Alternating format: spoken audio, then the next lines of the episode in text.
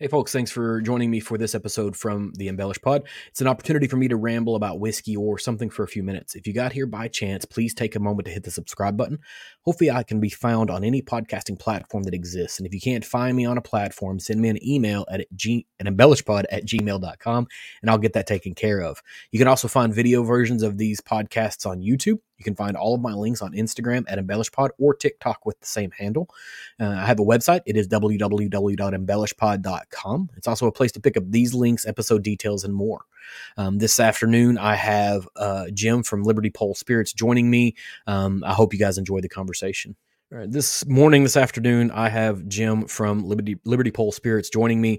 Um, I, all all due credit um, the folks from American Mash and Grain, Devin and Chase, told me, you know, months ago, they were like, hey, you need to be paying attention to what Liberty Pole is doing uh, in the whiskey world. And so I put it on my list of things to achieve and um, reached out to Jim. Jim said, absolutely, I'll hop on. And, you know, that's uh, what I really like about this industry. So if you would, uh, Jim, just kind of give us the, you know, the elevator speech on, on what Liberty Pole is uh, and what you guys are doing.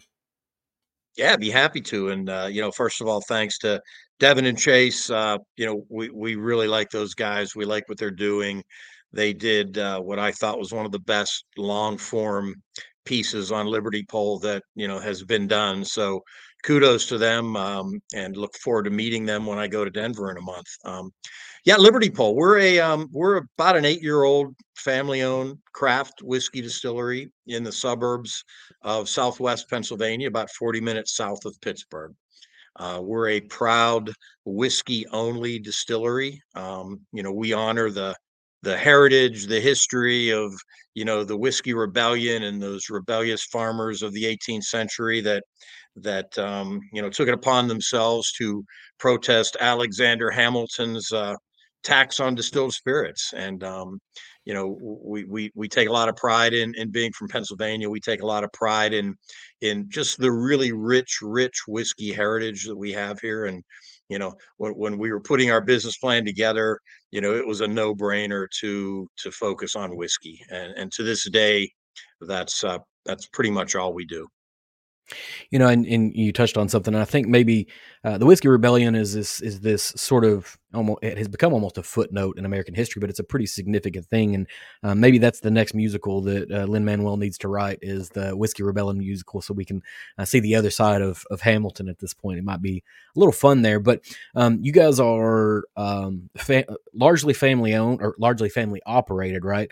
Um, right. So you've you've slowly integrated your family into this particular um, hobby turned job i think maybe is the right is the right way to frame that?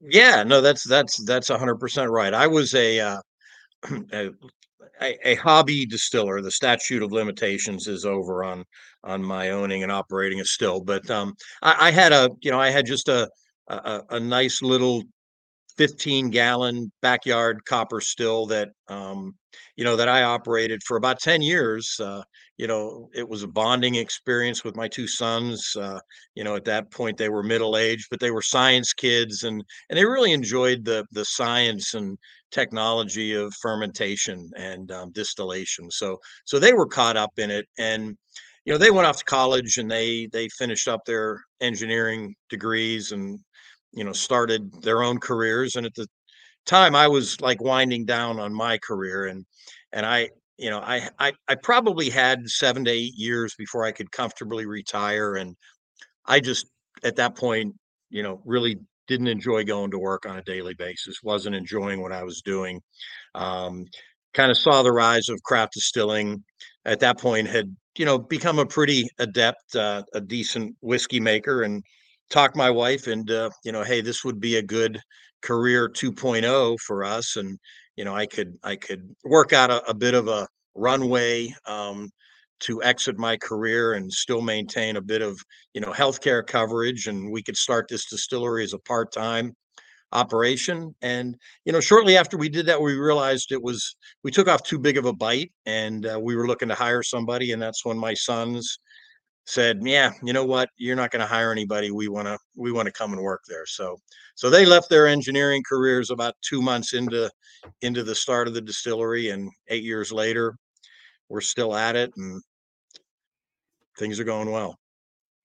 So I guess you know you, you you you had an entire career before you came to this, and it had absolutely nothing to do with whiskey in a direct line. What what got distilling into your brain, even as a as a hobbyist? You know, uh, my, my dad uh, homebrewed beer for a long time, but he never was like, you know what, I'm going to start up a microbrewery. You know.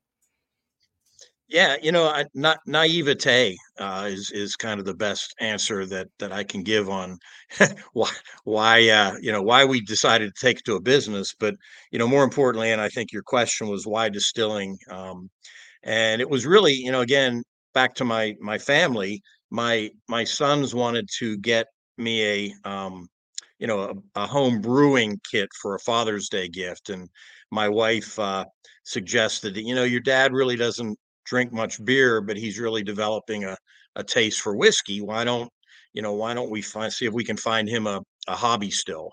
Uh, and, and that's kind of that's kind of what started the the passion. And you know, once once you get into it, and once you start experimenting and and getting better, and, and it just becomes it's a rabbit hole. Yeah, and it, it's always interesting to hear that. You know, like mom saves the day, right? And doesn't end up you don't end up with Oh, a beer kit for beer that you don't really want to make. Which I guess you technically have like you know a distilling kit is maybe a third of a beer kit, and then two thirds of other stuff. Um, what it's easy to know, at least in Kentucky, you know, where people's whiskey journey starts. Almost always it's going to be Maker's Mark or something like that. But for uh, for you, like, what was the the gateway into getting into whiskey? Was it was it American whiskey? Was it Scotch? Was it Japanese? Was it um, something else? yeah, it was Irish whiskey. I, I was, uh, you know, I, I'm I've got some Irish heritage, and um, you know, grew up with Jameson in the house, and uh, um, you just started really developing uh, a, a taste for Irish whiskeys. You know, not only Jameson, but you know, the Spots and Teeling, and and you know, there's there's just a, a ton of you know wonderful Irish whiskeys, and and that was really the start of my whiskey journey. And so you guys, I, th- I think I've read this correctly. Um, you, you've historically operated off of a pot still. Is that um, trying to stay in that vein of of you know honoring the heritage of Irish whiskey or even you know just whiskey in general because a lot of it was um, pot still, or is that you prefer the flavor, or you know what's the what's the ethos there?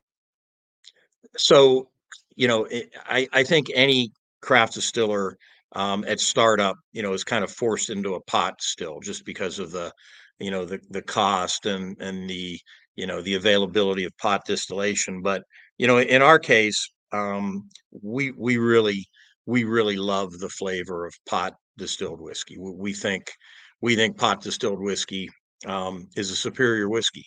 Um, you know, we just underwent an expansion and you know, at, at this level of expansion that we did, you know, a lot of craft distillers um, might consider bringing in a, a column just for the efficiency gains. Um, but you know, we we we refuse to do that. You know, we had our our equipment vendors trying to talk us into it, but um, we, you know, we're just focused on on pot, and and that's what we will always be. You know, and I, think uh, at least for for for pot still whiskey, you know, it's it feels like that whiskey becomes a place where science and art merge together and it really depends on what your distillation method is is where that art happens right and so for people who are Oh, using yeah. pot it does begin at the pot whereas with a column dis- distillation maybe the artistry begins in the aging and in the blending and all of the things that sort of happen afterwards because you're really just trying to get um, the most alcohol you can out um, that still retains some sort of flavor. And so it, it makes sense on a on a scale of you know kind of wanting to explore some degree of artistry. But you mentioned you guys have a new distillery and a new location.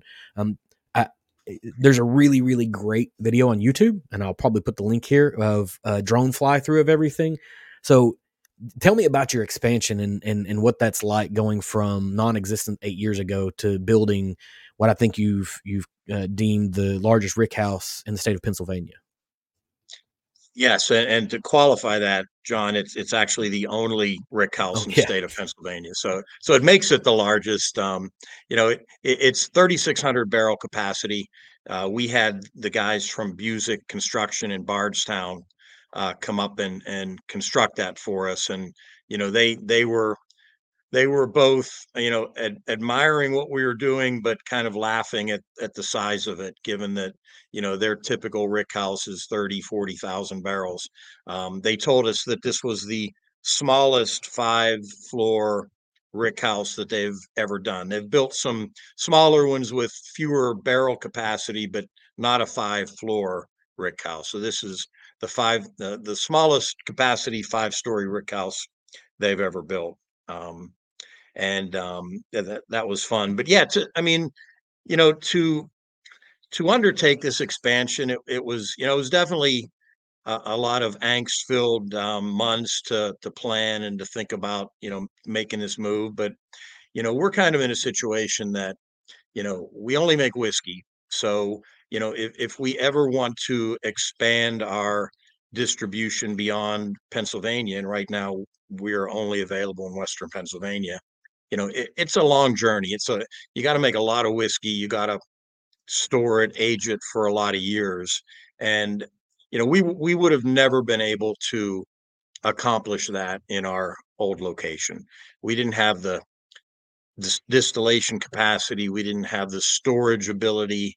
Uh, so you know, it it just became a question of you know, are we happy kind of being a, a very small local craft, or did we want to, you know, not not necessarily you know play with the big boys but just get to a point where you know we could distribute to the eastern side of pennsylvania and maybe we could get into ohio and new york and you know we're not we're not looking to be a national uh, player but you know we, we did have some some lar- larger goals that we couldn't accomplish in a smaller place So what is your I guess, you know, you've got a 3600 barrel capacity.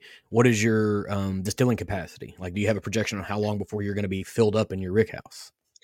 Yeah, so we have we have about 900 barrels in the rick house now, and that's you know that is a combination of the barrels that we filled in our old location plus what we've done since we've opened uh, in July. Uh, our our our capacity uh, or our production capacity is about 700 barrels a year. So you know, so we still have uh, several years of um, you know growth in that existing rick house before we you know before we have any issues about you know filling it up Yeah, and it, it, it I mean, it, it obviously looks that way, and um, having you know that much storage enables you to do probably a lot more um, experiments, and you know, just a little peace of mind that you have the ability to grow. Um, you mentioned you're only available in, in Western Pennsylvania. Um, is there any online retailers that have um, allocations of this that they can they can sell out of? no no we we haven't um we haven't approached uh any online retailers yet you know we're we're just kind of trying to walk that fine line of you know being able to bottle and sell enough whiskey locally to to keep the lights on while continuing to let our barrels, you know, uh, age. Um, Mhm. you know, we just looked at some numbers the other day. We're right now we we have been bottling about 38% of our available mature whiskey. And when I say mature whiskey, um, you know, we're we're taking three to four year old barrels at this point. And Mhm. um, so of those three to four year old barrels that we have, we're only using about 38% of them right now uh, to you know to sell in our in our distillery and in the Pennsylvania fine wine and good spirits store system. You know, Pennsylvania Pennsylvania is a control state. The state Mhm. controls all spirit sales. So between those two main outlets, um, that's what we're doing. You know, if, if we if we went with an online distribute distributor, um, we're just we would just be worried we'd have to dip further into those barrels and and we're really trying to get to that minimum four year old 53 gallon barrel whiskey uh, and hope to do that in the next year or so. Mhm. Do you have a sort of like a a a a ceiling of of age that you're going after, or you don't know yet? We don't know yet. Um, you know, I, I I I put a lot of stock into what the Kentucky master distillers like Jimmy Russell, um, Freddie Noe uh, say that you know seven to eight years is kind of a I think a sweet spot for American whiskey in a new charred barrel. So, you know, we'd like to let some barrels get to that age and and kind of see where they go.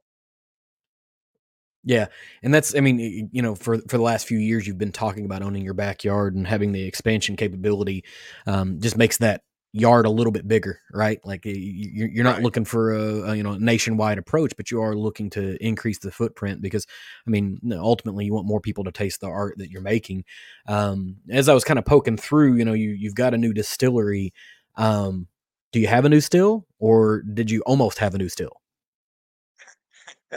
Both. Yeah, it's a that's a great question. Yeah, we we do have a new still. So uh, when when we moved um, from our original location, we were operating a 600 gallon system. We had three 600 gallon fermenters, a 600 gallon cooker, and a 600 gallon pot still from Specific Mechanical. Uh, there in Victoria, British Columbia.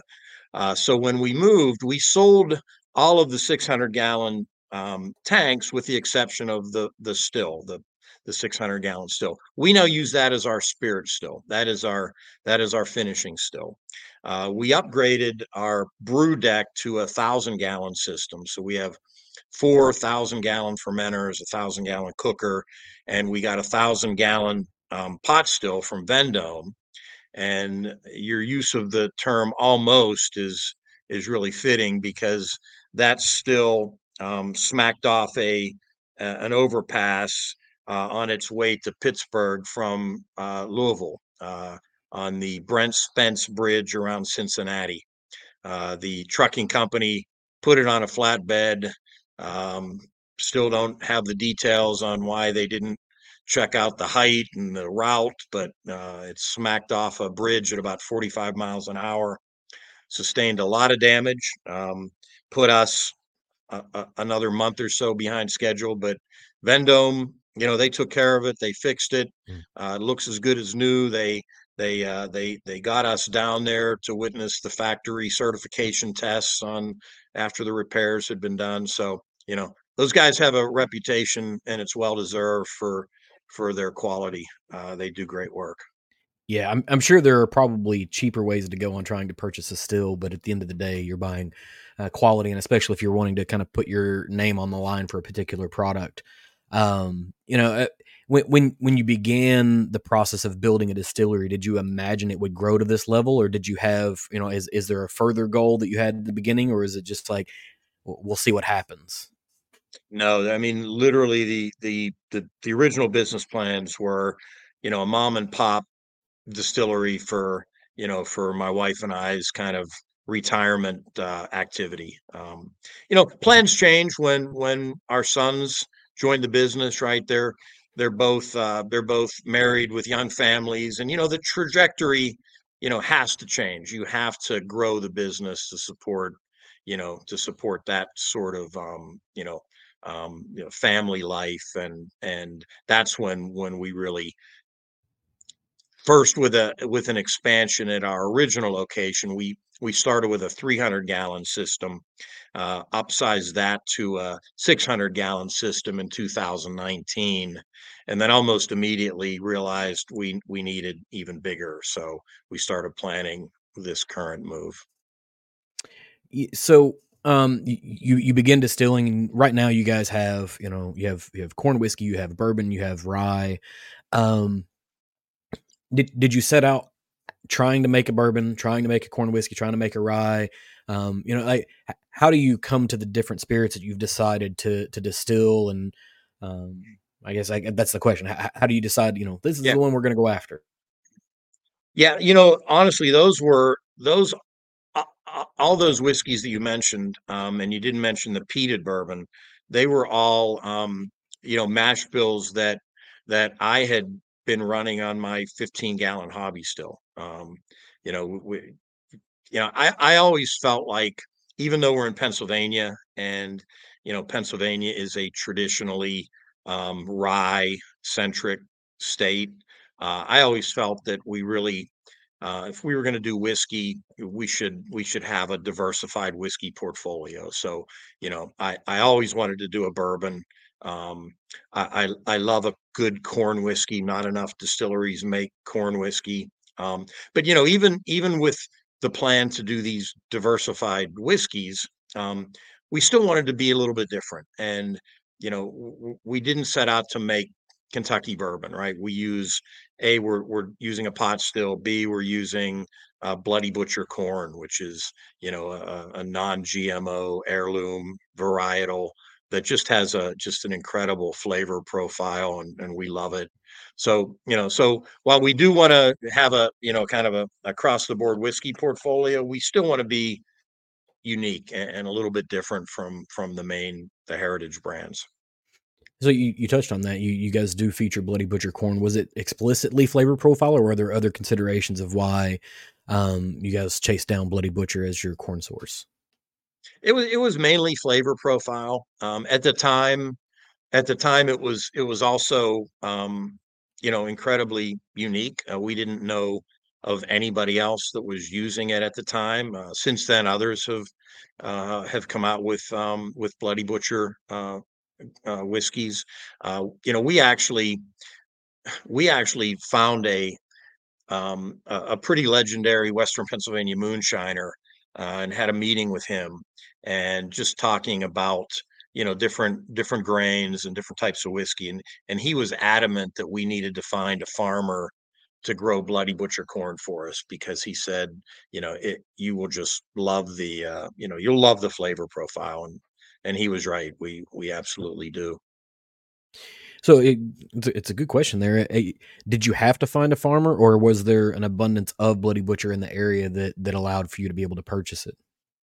No, we had to find a farmer. We we had to find a farmer. Um, we found a we found a young a young family, a young guy who uh, was farming his family's uh, land and we reached out to him and and he said that you know he he had no experience um, growing a a non-GMO heirloom crop. He didn't know if he could do it, and I guess he was sitting around the family dinner table one night, and it's really a, a heartwarming story. But I guess the guy's grandfather, who um, hadn't farmed in in years, uh, his eyes lit up, and he said, "Jeremy, I can help you. I can I can show you how to how to how to plant and grow this grain. And um, yeah, it was re- it was really neat. So this guy this guy uh, you know planted our first crop of bloody butcher corn on I think nine acres and um, great story. are you? I guess you know, given your your capacity to distill, is there a risk that you're going to outgrow his capacity to supply corn? Yeah, we already have.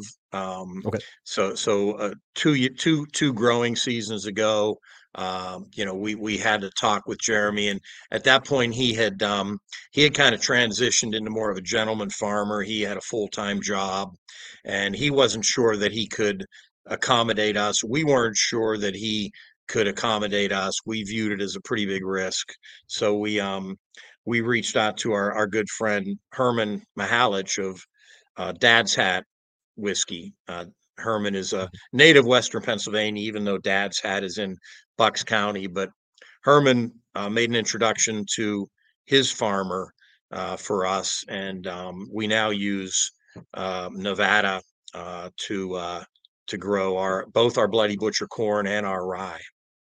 Mm-hmm. So if you you know eh, you've got uh, a myriad of things that you distill do you have one that is like you you you prefer to distill it or you, you always kind of you know when you're hobby distilling did you like one better than the other I, I liked bourbon. Rye's tough to work with. Um, that said, if if you you know if you kind of put me in a corner and and told me we could only distill one whiskey, um, I would have to fall back to my you know Pennsylvania pride and and and you know, we would choose to be a rye distillery um, mm-hmm. based on you know where we're at, and and I and I think I think we make a, a you know a fabulous rye, and um, I think rye from Pennsylvania just gets a little bit more traction than bourbon from Pennsylvania, even though I think we we make a great bourbon too, but rye just has has that uh, you know has that appeal. It has that regionality that that in the history yeah. that's connected to it. And I mean, it, you know, I've I've talked about this way way back in the beginning of my podcast. But if we really look at it, like rye is the the first whiskey of the United States, right? We're all like this is bourbon country, but at the end of the day, um, back when Kentucky was still Virginia, we were making a lot of rye then too, right? Because that was the the primary yeah. grain. But um, your your current rye that you have is and, this is a quotation from the website. It's it's crafted in the style of a traditional Mon- Monongahela rye whiskey. Uh, what does that mean? So, you know, your guess is as good as mine, is as good as any of the historians. There, there was not any kind of handwritten definition of Monongahela rye. it is generally um, considered to be rye whiskey that was made in the Monongahela Valley, which is pretty much western Pennsylvania. Um, and it was made from a mash bill of predominantly rye. Uh, some people would also say that predominantly rye um, with no corn. Um, you know, we're kind of of the opinion that, you know, if you were a farmer in the 1700s and you owned a still, and you had extra corn, you you were going to distill that. You weren't going to keep that out of your whiskey to to make a true Monongahela rye. So, you know, t- today's interpretation of Monongahela rye generally is high rye, maybe no corn, pot distilled. Uh, mm. That that's that's I think that that covers pretty much the current definition. So what what is is, is are you 100% rye? No, we're not. We um we have a mash bill of 74% rye. Uh, and, mm-hmm. and actually, that's broken down into 61% rye and 13% malted rye. So, um, so that's a total of 74% rye. We have 13% wheat and 13% malt. So, do you, um, do you, have a preferred rye that you use, or is it just whatever rye is available? Whatever rye is available. Yeah, mm-hmm. yeah. Um, that said, we we do have you know, we do have a couple of uh, um, distillations under our belt using Rosen rye. We just mm-hmm. um, we just did a week's worth of Rosen rye uh, last month. Um, we have a, a barrel of Rosen rye that will turn four years old uh, this year. So so we're really excited about you know potentially having the first uh, you know bottled and bond or four year old Rosen rye since prohibition. Um, but yeah, uh, the, the the rye is is is um, what, whatever variety the farmer happened to plant that year. So the the the ros, the Rosen rye that you have, where did you source those grains from? That comes from um, that comes from Dancing Star Farms. Um, Bob McDonald, uh, part of the the Lara Fields uh, uh, project, uh, Delaware Valley Fields, to kind of resuscitate that grain from a seed bank. So so all of our all of our Rosen rye distillations have come from from Bob McDonald and Dancing Star mm-hmm. Farms. Yeah, I asked that. I, I asked that, and you know, I already knew the answer to it. You know, I've, I've, I've listened to Distillers Talk. I've listened to a bunch of different episodes you've been on, and um, I've talked about that specific rye varietal before with Ari Sussman uh, in uh, Michigan right, and what he's right. got going on uh, with his his crazy experiment. And so you you're I guess ha- have you tasted the four year recently? Like, is is there like optimism that this is the year? Or yes, it's it's fabulous. Uh, it, we you know we we have you know regularly kind of been bottling three three and a half four year old rye, and um, Lew Bryson always talks about um, oh uh, a famous brewer distiller um, I wish I could remember the guy's name, but but the quote that he says is the world will soon discover the beauty of young rye whiskey. And um, you know, I think uh, you know th- this Rosen rye that we have, we we would have proudly could have proudly bottled that already. It's it's delicious, but we're so close to you know hitting kind of a, a, a you know a statement age for us mm-hmm. that you know we're we're fingers crossed that it doesn't turn. I don't think it will. I think it's just going to keep getting better. Yeah, and that's I mean the the that's that's one of the the things that all the whiskey nerds are like we're all anxiously awaiting like who's going to get there first you know how am i what am i going to have to do to get a bottle right am i have to send somebody on an airplane like what's what's going to happen here because it's it's it's the nerdy stuff. I think. Um, but I will say, you know, I, I, you guys were gracious enough to share quite a few samples with me, and this um, barrel proof rye, the the single barrel barrel proof rye, is one of the best ryes that I've had in a year. Uh, and um, I was working on my 2023, you know, best of tastes, and I didn't get I didn't get to try this one until the beginning of the year, so it doesn't make it into the 2023. But I can damn assure you that it will be on the 24 for sure because it is Thank it is you. phenomenal. It is absolutely phenomenal. Thank you. Thank you. Yeah, you know, I, um, I think I, I, really love the way that Laura um, kind of organized this Rosen um, distribution. Uh, she got it to different distillers who have different styles and different mash bills. You know, I know, mm-hmm. you know, Stoll & Wolfe was, you know, the first to release a Rosen rye. Um, you know, they they run a column still. They have a different mash bill. So so I'm really looking forward to when these are more readily available from kind of the cross section of distillers that are working with the grain just to see the differences and the nuances from mm-hmm. different distillation styles and different mash bills. Yeah, it's it, it's going to end up being like baseball cards where you, you got to collect them all, right? So if if you're right. you know a, a rye aficionado, you've got to have one of everything you can possibly get your hands on. Um, right. One of the other things uh, that that you guys have worked on is is peating, right? Um, you've you've had a peated rye, you've had a you have a peated bourbon as your standard offering. You have had a peated rye as a as a special offering. Um, introducing a peated rye or peated bourbon or peated rye or peated peat in general into American whiskey. What was what was your hope there?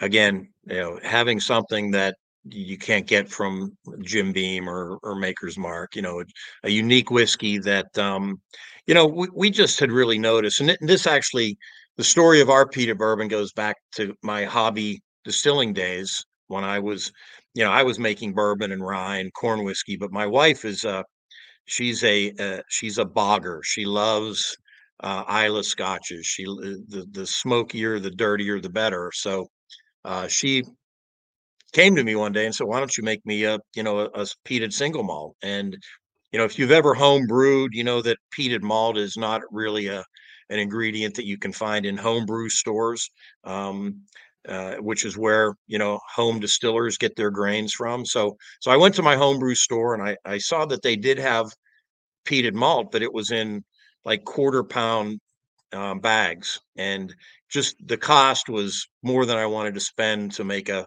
15 gallon uh, mash. So I thought, well, how about if I just add, you know, a, a little bit of peated malt to a bourbon mash? And, um, you know, it, it was actually really delicious. And that was the, you know, kind of the genesis of, of our peated bourbon. And when we put our business plan together, we just felt like, okay, you know, our goal is to, to bring some unique whiskeys to market. And, you know, very, very few, if any, distillers had a peated bourbon at the time. And, um, you know, it, it's it's been it's so funny, John. It, it is the it is the the best whiskey people have ever had or the worst whiskey people have ever had depending on the palate of the person that's trying it you know and um, we have thick skin in the distilling business and and i know when i give that to people to taste i know that you know not everybody's going to like it but some people are going to love it and and that's what we're trying to do with that you know and and i think that that peating and and smoke in general um, is I, I, love that distilleries are starting to explore that. Um, uh, mainly because the, I, I, would challenge that a lot of the people that you know that are bourbon or rye drinkers that are traditional and they taste peat and they're like, oh, I hate this. If you bring them a really really nice smoked pulled pork sandwich, they'll go nuts for it. But the problem is, is that there's a lot of similar flavor profiles, at least in light peating. Um, they just look at whiskey and they expect it to be sweet and sticky and syrup and whenever you start adding in salinity and heaviness and and and more unctuous flavors it throws them way off and if they come in without the preconceived notion that they hate peat a lot of your barbecue lovers end up also liking peated whiskeys in general and i you know, I, I, I like that everybody's not everybody. There is a small quantity of people. It's not. A, it's definitely not an everybody. There's a lot of people that are not doing it. That um, that it's an exploration. Um, but you know, your your wife was was the peat person, and and I'm guessing you weren't. And so you know, was there some you know some uh, um, area in between what she liked peat and that you didn't like peat and that's where you wanted to land or um, as you kind of continue this process are you going to increase your peat or you just sort of stuck with this is the flavor we're going to use so so we really like we really like the the the mash bill that we're using both for the peated bourbon and the peated rye. Um, what we are finding, and, and I think this is true for you know for single malts, is that the older the whiskey gets, the more the peat kind of fades into the background. Um, Mhm. and so so that's a challenge that I think we're going to have to you know figure out as as our whiskeys get to that four, five, six year old um, um, age is maybe we don't want to let that the peated bourbon sit as long because we you know it, only has about a 30 percent uh, percent of peated malt in the mash bill so there's not a lot there to begin with and as that starts to fade when it gets older um, we may we may we may want to pull those barrels a little bit earlier, maybe store them on the bottom uh, floor of the rick house as opposed to the fifth floor. So so those are all things that that we kind of have in our notebook to, to watch as as these barrels mature. Yeah, and it definitely is the the peated bourbon is definitely a a great entry point for a person who's not because I am not a person who's super super comfortable with smoke. Um, I'm tr- I'm trying to ease myself into it because very much Western Kentucky kid grew up on you know bourbon and um, Kentucky rye, Sure. which is sort of still just bourbon.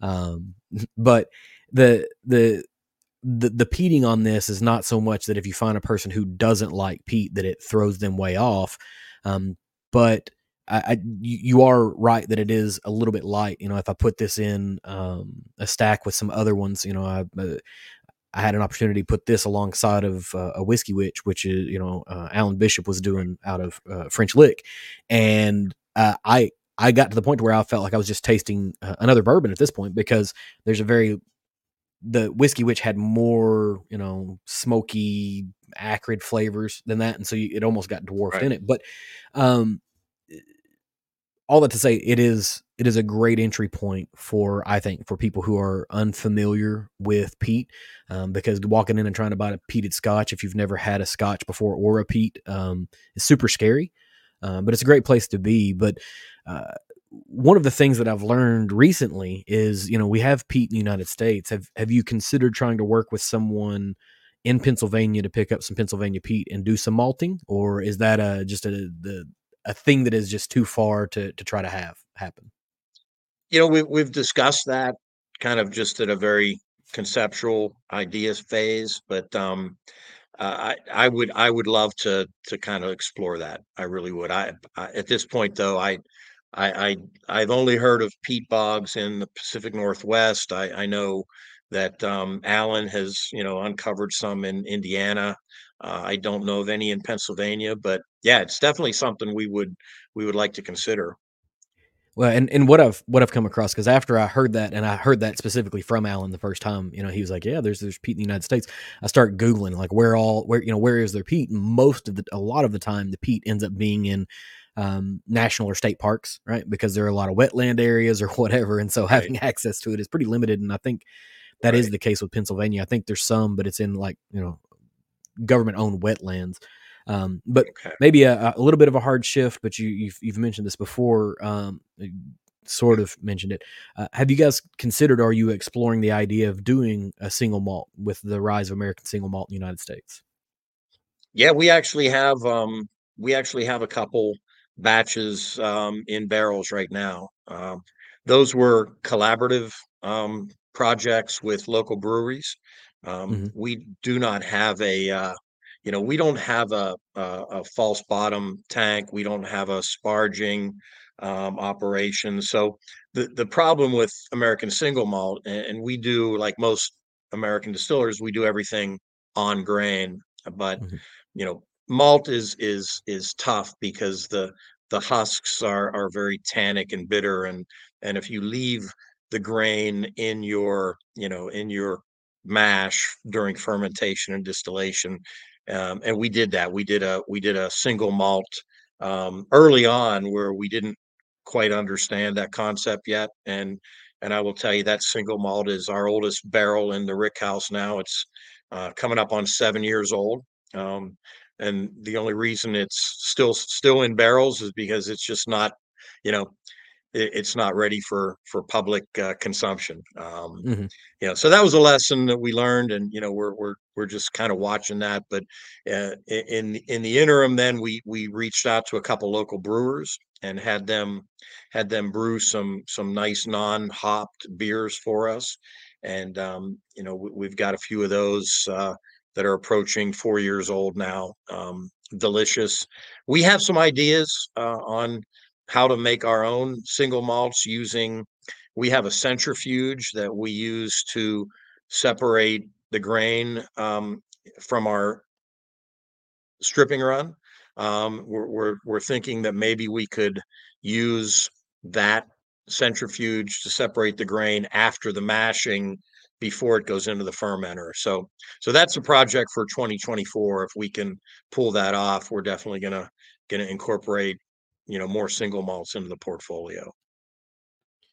Okay. So there's this this will be maybe a little bit of a hard shift, but um eh, early on and you continue to um you guys had a, a pretty good focus on uh cocktails and I think I've heard either you or your wife say, you know, it was a, it was a great way to feature younger whiskeys, um, you know, Yes. at least within your current operation.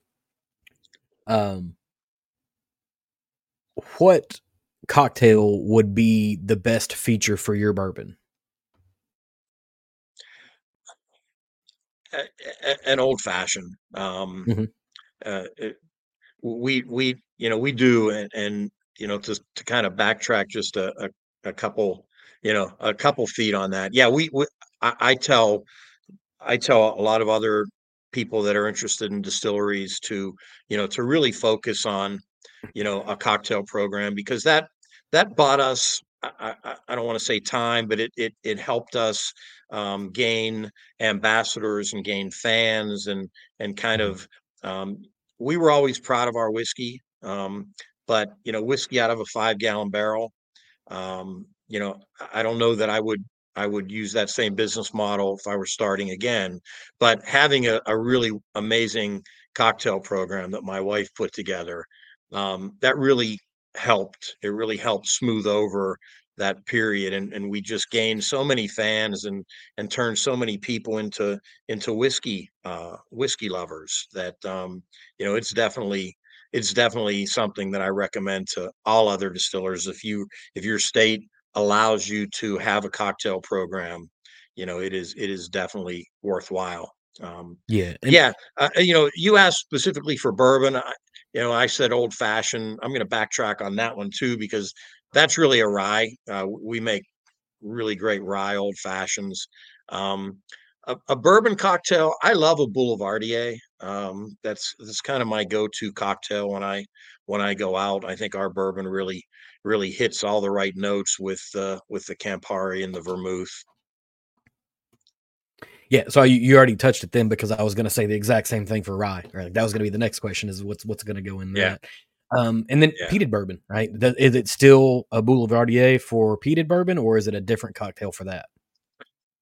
No, I'll, I'll tell you the the, the peated bourbon. Um, we make a uh, a penicillin. Um, uh, we, Mhm. we change cocktails every month, and and one of the months we always have a penicillin cocktail. That you know, penicillin is a traditional Scotch cocktail that that you know it's it's a little bit of um, lemon and ginger and Scotch, and then it has an Islay float on the top to give it a little bit of a a smokiness. Uh, but we we just use our peated bourbon as as the entire whiskey content of that drink, and um, uh, it, it's the way it plays with the you know with the ginger and and the the the um, the lemon. It's fantastic. The peated bourbon is is the surprise cocktail whiskey because when we started, um, I I really envisioned that as much more of just a neat or a you know uh, an ice uh, sipping whiskey, but it it it's makes it's it's the whiskey base of some of our most popular cocktails. Um, it really is a nice a nice whiskey for a cocktail. You know, and, I, and I'll I'll say this: I, I spent a little bit of time kind of poking through some of the YouTube videos that you guys had generated um, during the pandemic around cocktail creation and and uh, the Dalgona that your wife made on YouTube. I think that was your Yeah. wife that you made on Yes. YouTube has me really questioning um, this idea that me and a fellow group of whiskey geeks geeks decided we were going to do at the beginning of January. We're doing like this five month long um, weight loss challenge, and that Dalgona almost broke me. It almost broke me. I Oh. was like, this looks fantastic, and so um, I'm going to save it for for a cheat meal. Um, but it's it's refreshing to see a, a brand lean into that because um, that is the way that that you get people into whiskey that aren't into whiskey is usually through cocktails. You know, trying to you know say, hey, here, drink this 110 proof rye whiskey that um, is probably going to blow you out. It is not the right way, but it's also a much larger market. You know, people that want to drink cocktails. You know, people that like whiskey also like cocktails, but people that like cocktails don't always like whiskey. Um, and so, kind of exploring that is is a great thing, and it's a thing that you guys do in uh, on site because you do have the, the cocktail program on site. Um, you appear to have, you know, from that that uh, drone footage, you appear to have a really really great um, experience. When it, what time of the year should you know the average consumer, myself included, uh, come to visit uh, Liberty Pole? You know, every season has has advantages. Um, it, we have beautiful uh, stonework and functioning fireplaces, and we had this amazing snowfall on Saturday here, and it was it was so nice to sit in front of the wingback chairs with the fire going and and sipping on a on a Manhattan while it was snowing outside. Love that. Um, summertime, we have uh, we have a really nice outdoor uh, patio drinking space. Again, with an outdoor fireplace. We have, if you're a cigar smoker, we have a separate cigar smoking area uh, outside too. So, uh, so summer's you know really nice if you're if you're you know more of an outdoors person. Yeah, and, and I'll say, you know, this is maybe a, a statement for for the fellow Southerners that that happen to listen or watch this. Snow scares us, right? Because um, we don't know how to drive on snow and ice. Um, when you only get three or four days a year to practice, you never really get good at it, and your state slash city is never prepared to handle it. But um, traveling to a place like Pennsylvania, largely, I mean, it, there's a system that's been in place for a long time. It, it kind of makes things a little bit better. Um, Right. you also do some special releases, and those are are in usually in the distillery as well. Um, you've had you know spiced whiskey, you've got single barrels, a high rye bourbon, a peated rye. Um, are there any other upcoming special releases that you can talk about that might be coming in 24 that somebody might want to plan their visit around as well? Yeah, we you know that that's part of what we really tried to hold on to, e- even with the you know it logistically it becomes a little harder to experiment when you you know have a bigger system and you need more grain and you know it, it it's tough but you know we still try to dedicate you know 15% of our yearly mashes to um you know to experimental whiskeys and and you know right now actually I, I I thought that question might come up so I'm prepared for it. We have um aging in our rick house right now um you know we have the high rye bourbon and, and you you made a Mhm. comment just a few minutes ago about the Kentucky rye being basically a bourbon. And so that always offended us, right? We we hated that 51% rye rye whiskey. So so we turned the tables and made a 51% corn bourbon with a 40% rye content. Um, called that a Pennsylvania bourbon. Um, Mhm. we do a mesquite rye every year. Uh, didn't didn't have one this year because it just it, it wasn't ready. Didn't taste uh, didn't taste like it was ready. So we we kept that for another year. But that's you know, we get some mesquite smoked malt. Um, we do our peated rye every year. Uh, that one, uh, Fred Minnick uh, put that at number 50 in his top 100 whiskeys uh, recently. Uh, the uh, All Things Whiskey podcast, based out of Denver, Mike Outcalt, um, named our peated rye his whiskey of the year this year in 2023. So that was pretty cool. Um, we just released a peated rye in an Oloroso sherry barrel. We just re- released a peated bourbon out of a Curacao barrel. Um, we've got a four grain bourbon. We have a Hickory King white corn bourbon. Um, we have a chocolate malted rye. Uh, I mentioned we have the a couple single malts. We've done a couple batches of a MGP style 95.5 rye. We've even played with a couple sour mash um, weeks. We did we sour mash some rye and we sour mash some bourbon, and um, you know, uh, in terms of finishing, we we got some really great um, uh, funky rum barrels from Martinique, and we're we're doing some uh, rum finished rye as well as some toasted barrel uh, finished rye, double oaked. Yeah, so you you touched. I don't know whether they're all gonna. I, I don't know if they'll all be out in 2024, but you know a, a good number of them will make an appearance this mm-hmm. year. Yeah, you, you touched on all the finishes that I knew about, and then a whole bunch more that you guys have working on. Um, you know, finished finished whiskey seems to be a, an area for growth for a lot of folks in, in 2024. Um, and you know, with with your you also have single barrels. You know, um, with with single barrels named like Tarragon, Pineapple, Greedy Ghost, right. Sweet Peat, Holiday Embers. These all sound uh, fantastic, and it makes me super happy that um, any person can fly up with up to five liters of, of whiskey and check baggage, right? And so, regardless of where you live, there's an opportunity to carry these things back. But um, if I were to come um, come to the distillery, uh, what should I expect from the experience on site or, or in the area? I know you've talked about sort of the the way everything is, but as far as you know, uh, other food. Uh, places to say whiskey because I saw that you guys have you know partners on your website you know for for lodging and whatnot. Um, and then I think finally there may be a, a festival that happens during the summertime. So, so our new location is is kind of in the in the you know the the the heartbeat of of Washington County. We are uh, on on a um a wide you know we're, we're just minutes off of Interstate 79, which is the main north south interstate, um, and Interstate 70, which you know you could take interstate 70 all the way out to denver colorado and beyond so two major interstates we're literally minutes off of either one of them um, we're right next to a, a, a pretty popular casino uh, and anytime there's a casino in play there's lots of hotel beds and, and so we have um, you know we have some deals uh, that that people can mention Liberty Pole at a couple of the local hotels, and you know get some get some um, you know get some deals on, on rooms. Um, as far as you know, our experience and and we lean heavily into that experiential um, nature of distilleries. Um, we try to um, we try to really um, give people uh, you know besides making good whiskey you know you, i think you need to do more than that these days. So so we've built a you know we call it the meeting house but it is our you know it is our 18th century themed um, tasting room cocktail bar.